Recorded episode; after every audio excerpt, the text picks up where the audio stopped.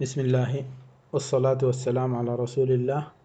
هنتكلم هنا عن استخدامات البلوك تشين، والكلام عنها كتير طبعا، لكن بيكون هنا مختصر كفكرة مبدئية.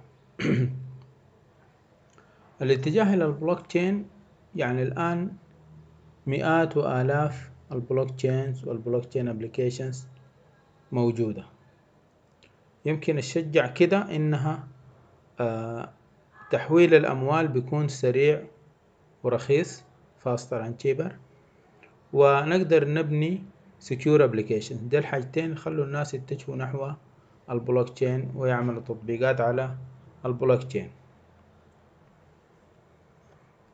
إذن وبدت البلوك تشين بدت تمشي في اتجاهات تانية غير المجال التجاري والمجال المالي والسوق،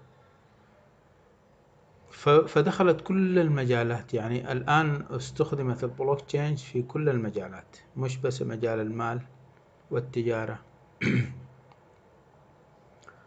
ليه؟ لأنه البلوك تشين طبعا أضافت لنا حكاية إنه في تراست لير بتخلي العمل أونلاين سكيور. دي أهم نقطة شجعت الناس يستخدموا البلوك تشين وما كانت أصلا موجودة من قبل. معظم البلوك تشين أبليكيشنز الشغالة هي بتعتمد على عملية نقل الأموال بسرعة و بتكلفة رخيصة.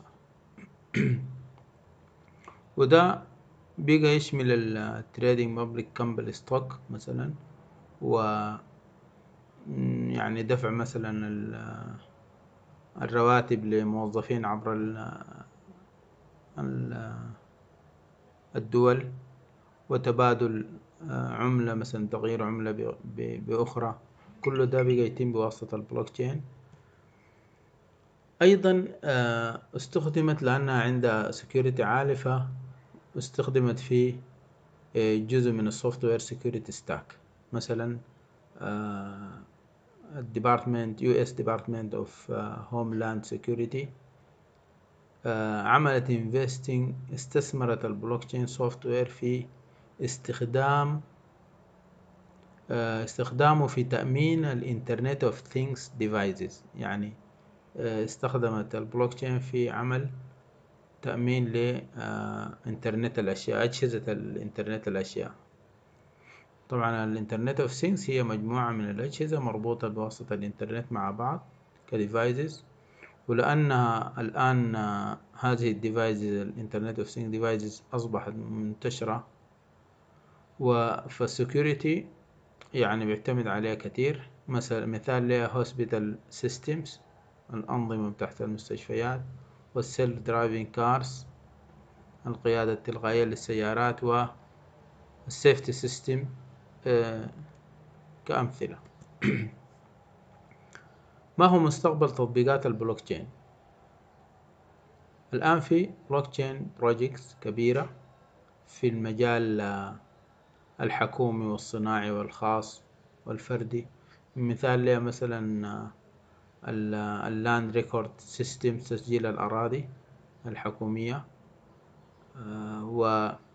والهوية، استخدم في الهوية، وفي الانترناشنال تريفل سيكوريتي أبليكيشن، تطبيقات تحت الانترناشنال تريفل سيكوريتي.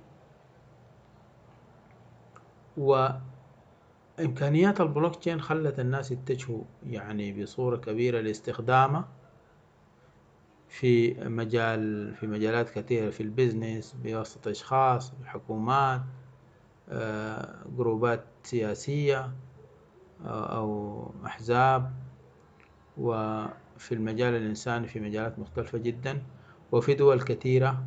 يعني أشهر UK اللي هي اليونايتد كيندوم، بريطانيا، وسنغافورة، والإمارات العربية المتحدة هم من الدول المبادرة، واللي عملت investment كبير جدا في مجال استخدام البلوك تشين في في المؤسسات الحكومية وفي القطاعات الحكومية لحفظ المعلومات، خلي الريكورس تكون السجلات تكون نظيفة وبتحفظ الشغل وبتخليه بصورة ممتازة. يبقى تاني نعيد انه البلوك تشين يعني الفاونديشن حقها مبني على مسألة انه التراست اصبحت خارج المعادلة، ما بحتاج انا جهة ثالثة عشان تعمل لي التراست، وانما اصبحت البلوك تشين نفسها بتأمن نفسها بنفسها، وبالتالي ده حيغير في الاستخدام في مجالات كثيرة. هنا بنشوف انه الامارات العربية المتحدة عندها استراتيجية اسمها استراتيجية الامارات للتعاملات الرقمية 2021. ففي ابريل 2018 اطلقت حكومة دولة الامارات استراتيجية الامارات للتعاملات الرقمية بلوك تشين. الهدف منها انها تستخدم التقنية دي لتحويل 50% من التعاملات الحكومية في الإمارات على المستوى الاتحادي إلى منصة بلوك تشين بحلول عام 2021، وبتوفر التقنية الوقت والجهد والموارد، وتمكن الأفراد من إجراء معظم معاملاتهم في المكان والزمان اللي بتناسب مع نمط حياته وعمله. وبتسهم الاستراتيجية في توفير 11 مليار درهم يتم إنفاقه سنويا لتقديم وتوثيق المعاملات والمستندات. يعني الآن كان بعد ما تستخدم البلوكتشين حتوفر لنا 11 مليار درهم سنوي كانت بتنفق في عمليات التوثيق والمعاملات والمستندات، وبرضه حتوفر لنا 389 مليون وثيقة حكومية، 77 مليون ساعة عمل، و 1.6 مليار كيلومتر من القيادة على السائقين. دي كلها بتوفر لنا لما ننتقل إلى البلوكتشين، وده المتوقع يعني يحصل في الإمارات إن شاء الله في 2021.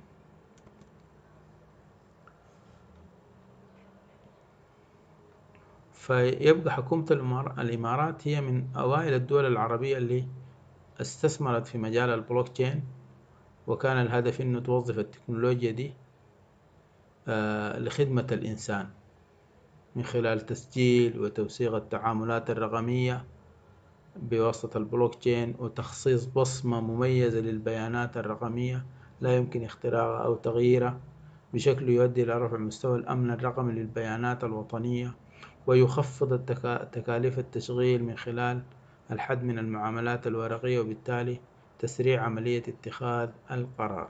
يبقى هذه كلها إن شاء الله بتحصل باستخدام البلوك تشين، وهذه المراجع اللي استخدمناها في الدرس، وإلى لقاء في درس آخر بإذن الله.